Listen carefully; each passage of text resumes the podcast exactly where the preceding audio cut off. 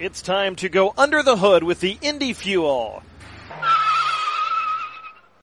Welcome to the Under the Hood podcast. I am Andrew Smith. This is the official podcast of the Indy Fuel. It's been a long off season, but it is finally time to drop the puck. It seems like a long time ago, and it was nine months ago when Spencer Watson scored the final goal of the Fuel's two thousand nineteen twenty campaign to beat the Kalamazoo Wings one to nothing, his thirty-first on the year, setting a club record. And we thought at the time that was setting the Fuel up for a drive to the playoffs.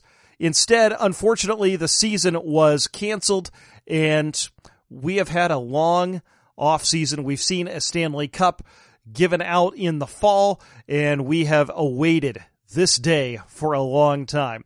A normal October start has become a December start for the E C H L, but the league is the first in North American affiliated professional hockey to return to the ice. It will likely be joined by the National Hockey League in January, and the American Hockey League is targeting a February start date. But thirteen teams are dropping the puck on Friday nights and this weekend, including the Indy Fuel, who will begin on Friday, December eleventh against the Kansas City Mavericks. That'll be a seven oh five puck drop at the Indiana Farmers Coliseum, and we are looking forward to seeing you there. You can get your tickets at Indy Fuel Hockey dot com. There will be no tickets sold at the gate this week for this game due to COVID social distancing concerns. And, of course, the best way to guarantee you'll have a seat for the Indy Fuels contests is to purchase a full or partial season ticket or a five-game pack. And you can find your spot at the Indiana Farmers Coliseum to enjoy what is going to be some spectacular Indy Fuel hockey. And also, Nick Olchek and I are looking forward to bringing you all thirty-six home games with audio coverage on Indy Fuel Hockey dot com and video coverage with the E C H L's new streaming partner, FlowSports. And FlowSports will also carry all seventy-two Indy Fuel games, home and away. With thirteen teams beginning the season and potentially two more planning to join in February at Fort Wayne and Toledo, we're going to see some spectacular hockey. Head coach and general manager Doug Christensen has put together what has got to be the deepest and strongest roster the Indy Fuel have put together. In addition to a really strong returning core of players, including the aforementioned Spencer Watson, the E C H L Sportsmanship Award recipient, Mathieu Foget, Darien Plouffe, Tim Shoup, Alex Rauter, Keone Teixeira, Cliff Watson, Dan Bacala, among other players, a really strong core from last year's squad. There is a number of experienced and talented newcomers who come from other E C H L teams, come from the American Hockey League, come from the European ranks where, for example, Peter Krieger, who is an elite goal scorer, comes, or Willie Raskob, who has a lot of E C H L experience, comes and joins the Fuel this season.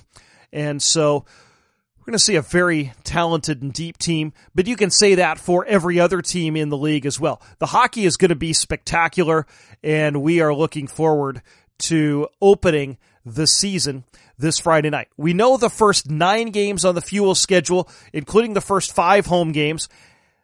After beginning the season at home on Friday night, the Fuel will travel to Wheeling on Saturday, and then travel to Kansas City on December eighteenth. And then they're back home on December twenty-sixth to face Wheeling. That'll be the first of four consecutive games against the Nailers. The middle two will be in Wheeling, and then back home on January second, and then the eighth and ninth against Greenville. And then the remainder of the schedule will be announced later on, as, of course, the COVID nineteen pandemic has us beginning the season, but a little bit later, and with thirteen teams, with, again, a couple more planning to join in February. And so the league will release the schedule in some smaller segments, so we will know the first few games now, and then we'll likely know the January and February schedule uh, before long, and then hopefully the remainder of the schedule as well. But what we do know is that what we're going to see is some great, great hockey, and we are looking forward to dropping the puck at the Indiana Farmers Coliseum. It's time for the twenty twenty twenty twenty-one E C H L season to begin, and we are joined by the head coach and general manager of the Indy Fuel, Doug Christensen, just a couple of days away from the season opener against the Kansas City Mavericks. And Coach, I know a lot of people have been looking forward to this day. It's been a longer offseason than normal, certainly the most unusual offseason that we have uh, ever dealt with, but uh, how excited are you to be looking forward to playing hockey and getting back into as close to normal of a routine as uh, as we can have in twenty twenty, and uh, and having opening night just a couple of nights away? Well, we're obviously thrilled. Um, it's uh, it's a different world. Um, we're very fortunate to be able to play. Um, not everybody has that opportunity.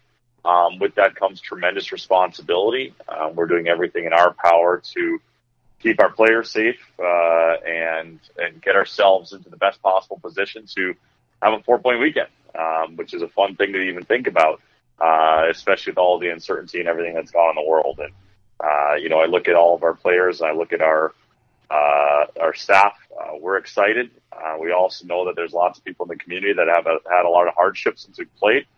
So hopefully, uh, the people who are coming in the building have a little bit of an escape. And uh, everybody does so in a safe and, and, and smart way.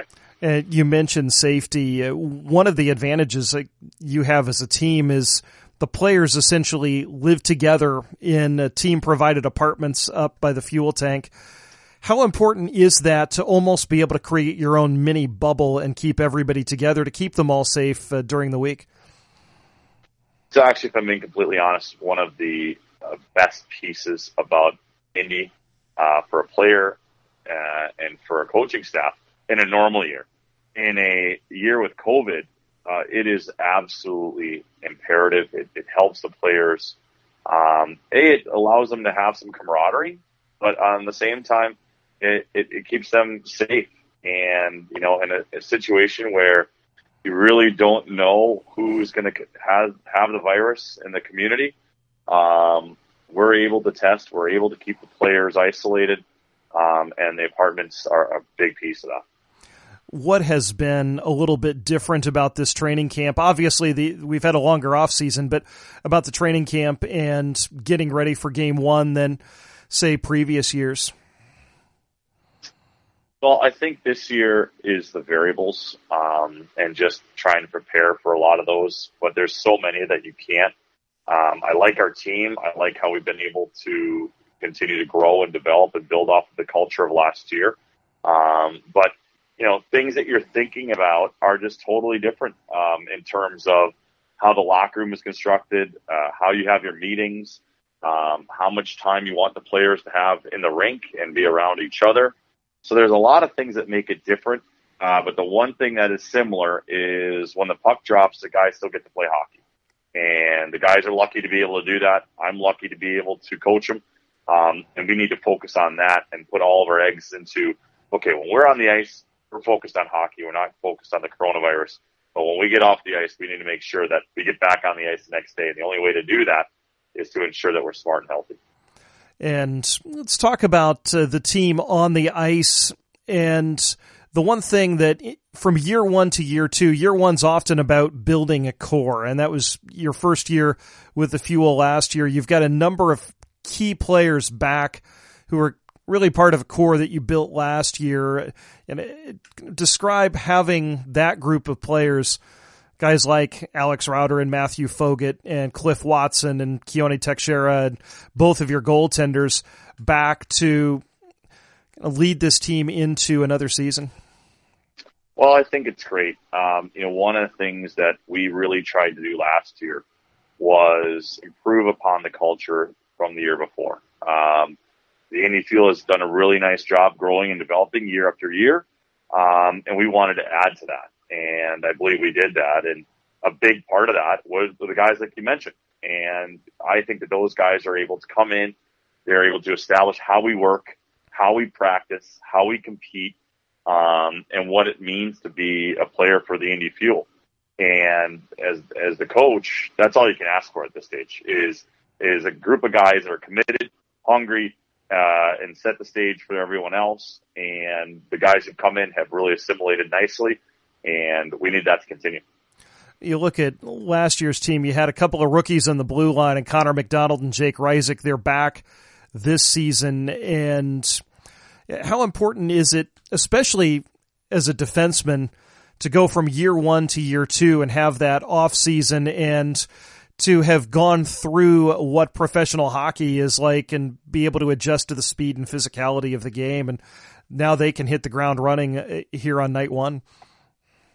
Well, I think for all the defensemen, uh, it's an opportunity for them to grow. It's an opportunity for them to uh, develop. I mean, just the development of uh, Keone last season. Mm-hmm. Uh, he was a second-year player, um, exactly what you're talking about. And so for me, you know, we look at that group, and then you also look at a, a defenseman coming in, Mike Lee. Uh, he was an All-American in college last year. He was Defensive Player of the Year uh, in his conference. And so he's going to have some of those bumps and bruises, and you hope the guys that uh have gone through it before, like a Connor McDonald, can can assist them um in going through some of those uh, ups and downs that are coming. Uh but you know, you look at our D-core, um there aren't many guys that aren't many D-cores out there that I would change. Um the addition of Chris Martinet, Scott Savage uh are going to be big, impactful players for us, and of course returning uh, guys like Cliff uh who can really set the tone. And then you add a guy like a Willie Raskob that's had a lot of experience both in this league and overseas, and somebody like that, how good is it to have the experience of him or a Scott Savage who's worn a letter in Maine to add to what is already a pretty solid group? Well, in Savage, you already see his leadership qualities. Uh, we're lucky to have him. Um, you know, obviously he was going to be a leader again in Maine. Um, you can see him coming in and, and exuding that uh, positivity and, and, and commitment right away. Uh, and Willie Raskob, uh, he's, he's a little bit similar to Ben Youds, uh, in terms of his overall, uh, you know, how he skates and what he looks like, uh, as a player. Um, you know, he's going to be smooth. He's going to be a good player for us on the power play, uh, helps us in transition, and, you know, a guy that we're going to be able to rely on right away, uh, from day one. You know, last year, and kind of sticking with the blue line, you had two real elite power play quarterbacks in Cliff Watson and Keone Teixeira. How important is it to have two guys uh, who can quarterback your both of your power play units, because we understand how important special teams are in the game? Well, and I think even more so this year. I think it's going to be a tighter league this year. I think you're going to see even tighter scores. Uh, Cliff's a key part to our team. Um, I have every confidence that he's going to be one of the guys who's one of the captains of the team. Um, he's a leader and a guy that can contribute on the power play, can kill penalties. And Tex, um, I'm pretty sure nobody in the league has had more power play assists the last two years than him. Um, and so when you're starting with that foundation, uh, it gives your power play some success. And then you add in a guy like Willie Raskob and Mike Lee, uh, their guys are able to step into those minutes and, and really contribute as well. So, um, You know, Willie Raskob, his last season here, he finished second in the league in power play, or excuse me, in points for defensemen. So, um, we're very fortunate to have the guys that we have to be able to contribute on power play. And you look at your forward group, and obviously we talk about a guy like Spencer Watson, who had a twenty-goal season with you in Manchester a couple of years ago, but really had a breakout year last year, finishing second in the league with thirty-one goals. And um, and it looks like you have, again, a number of guys up front like Spencer who can really fire the puck, but having an elite goal scorer to, to lead your forward group uh, certainly is is is key. Right? Yeah, I just wish he didn't uh, pick up a niggle in training camp. Uh, we're not going to see him this weekend. Um, so that makes it a little bit tricky, but we'll get him for the rest of the year. Uh, he's, he's obviously a guy you can build around, a guy that can score in all situations, a guy who's always dangerous, but um, him being out allows some of the other guys. Uh, Derek Barach is uh, an elite player. Peter Krieger is an elite player. Jared Thomas is an elite player. Um, you know, and obviously you got Seamus Malone and Matt Marcinew, who um, are going to be guys that help us a ton in, in all situations as well. So we've got a lot of guys who can contribute offensively and, and can pick up the slack while Spencer's out. And you mentioned guys like, you know, Peter Krieger, an elite goal scorer at every level he has been at, and a lot of players who have American Hockey League experience as well. You mentioned a Seamus Malone, or uh, the A H L experience that you have on this team, is this maybe the deepest team that, that you've had here? And obviously you're two years in Indy, but you're three years coaching in the E C H L. It's definitely the deepest team, no question. Um, I think that it's uh, a byproduct of this season. Mm-hmm. Um, you know, I don't want to just pump our tires and say how great we are. Um, I think that the, the contraction of teams has uh, definitely added to the depth of, of teams. Um, I think we're only going to get better as time progresses, too, as we make additional acquisitions and, and refine our roster. Uh, but he's uh, the, the forward group that we've got, you know, you look at it, our top three lines can all score. Uh, the American, the guys who are in those top three lines, they all have the ability to play in the American League. Uh, and the fact that they're playing for us um, is because the American League's not playing. And so, um, or at least not yet. So for us, they're guys who can skate, they're guys who can make plays, they're guys who can uh, do a lot of things in transition, and uh, that's that's hugely impactful for us. And you mentioned that the, right now we, we're starting with thirteen teams, hopefully two more to join us in February. Is that going to lead to what is probably some of the best hockey we've seen in the E C H L night in and night out, because every team is going to be really, really strong? Yeah, no question. I mean, the, the league, you know, Jim uh, Hallett, our owner, asked me, uh, how are the teams that you see? I said, everybody's good. Uh, there's there's no off nights. There's no bad players. Uh, it's everybody's going to be good, loaded top to bottom. So um, we need to do our part, make sure that we're ready, um, because when Kansas City comes into town on Friday night, uh, we know that they will be, and they'll have a really, really good team as well. Looks like you've added a real mix of size and skill on this team. You've got a lot of skilled players, but also a lot of a, a lot of bigger guys. Obviously, Chris Martinet being six seven is one of those, uh, but uh, Cody Payne, who you picked up last year, uh, you know, Patrick McGrath obviously is a is a big guy as well. Jared Thomas, another guy uh, who's got a lot of size. How important is that, especially given the teams that you're probably going to see a lot this season in, you know, Kansas City and Wheeling and uh, potentially and hopefully Fort Wayne and Toledo later on down the line?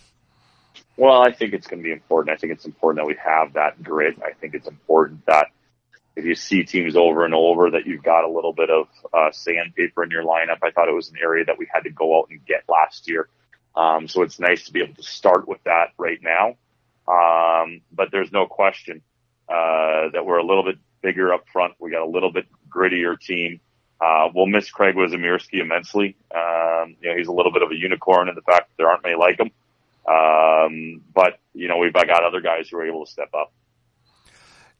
Getting a guy like Jared Thomas in the offseason, who has the, via trade for Alex Brooks, who has the history he has in the E C H L as a twenty-goal scorer with Tulsa and somebody who has been able to to do a lot. Um, just describe his game and what he's going to add to the team. Sure. Well, Jared, you know, two years ago, uh, finished second in the league in points per game um, in players who played uh, over forty games. Uh, he obviously can contribute offensively. He's had success. He's won a national championship in college with Peter Krieger. Um, you know, obviously we gave up an all-star defenseman to get him in Alex Brooks. And so, uh, last year he had an in- injury plagued season. Um, he comes in healthy and, uh, I think the nine months off, you know, has different impacts on different guys. I think for him it was really good, uh, cause it allowed his body to heal after getting banged up a little bit. And, you know, he's a guy that I think is going to, uh, really be able to put up some numbers. How have a lot of the guys handled the off season as far as, they weren't able to train for a while, and then there was this real sense of uncertainty as to when leagues were going to be uh, starting up, and you know, the E C H L was pretty uh, forthcoming and getting started in December. But what was it like for a lot of them, and also what was it like for you in putting a roster together for this season? For me, uh, it was a lot of Um, trying to adapt and adjust, um, because a lot of things changed, right? The players that were available in June were different than the players that are available in November.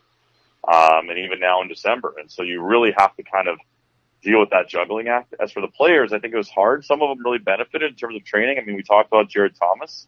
Uh, you know, Matt Foget had two straight summers where he had surgeries. Well, this year he had nine months to be able to prepare. Um, other guys, uh, were able to stay in tremendous shape and got stronger and quicker and all that.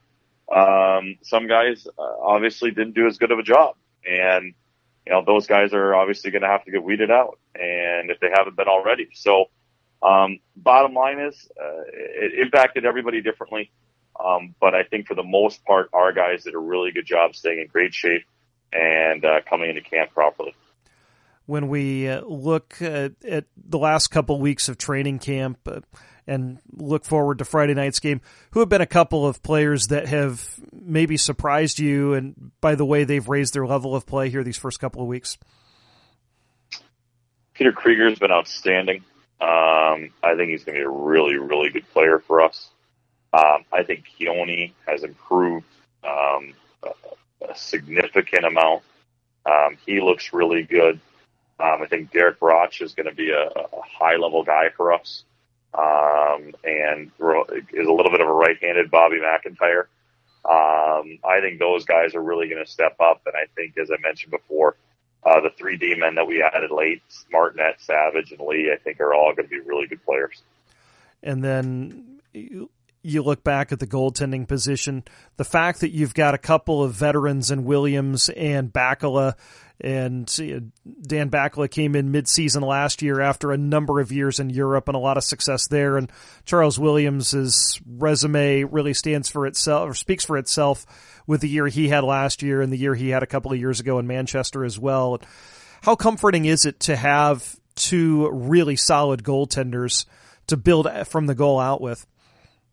Well, unfortunately, um, and this is a little bit of news, I'm sure this isn't going to go out today, Charles Williams, for medical reasons, won't be with us.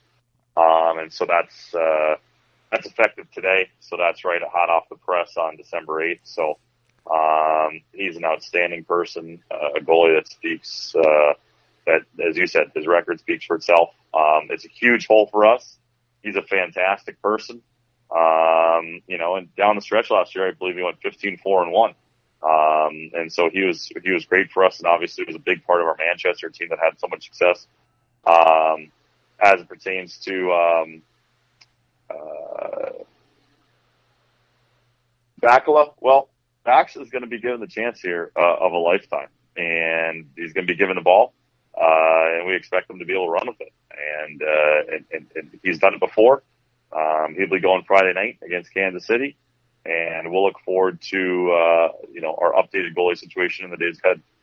And with with him, though, the, the fact that he has so much experience in Europe and now here in North America really prepares him for this opportunity, does it not?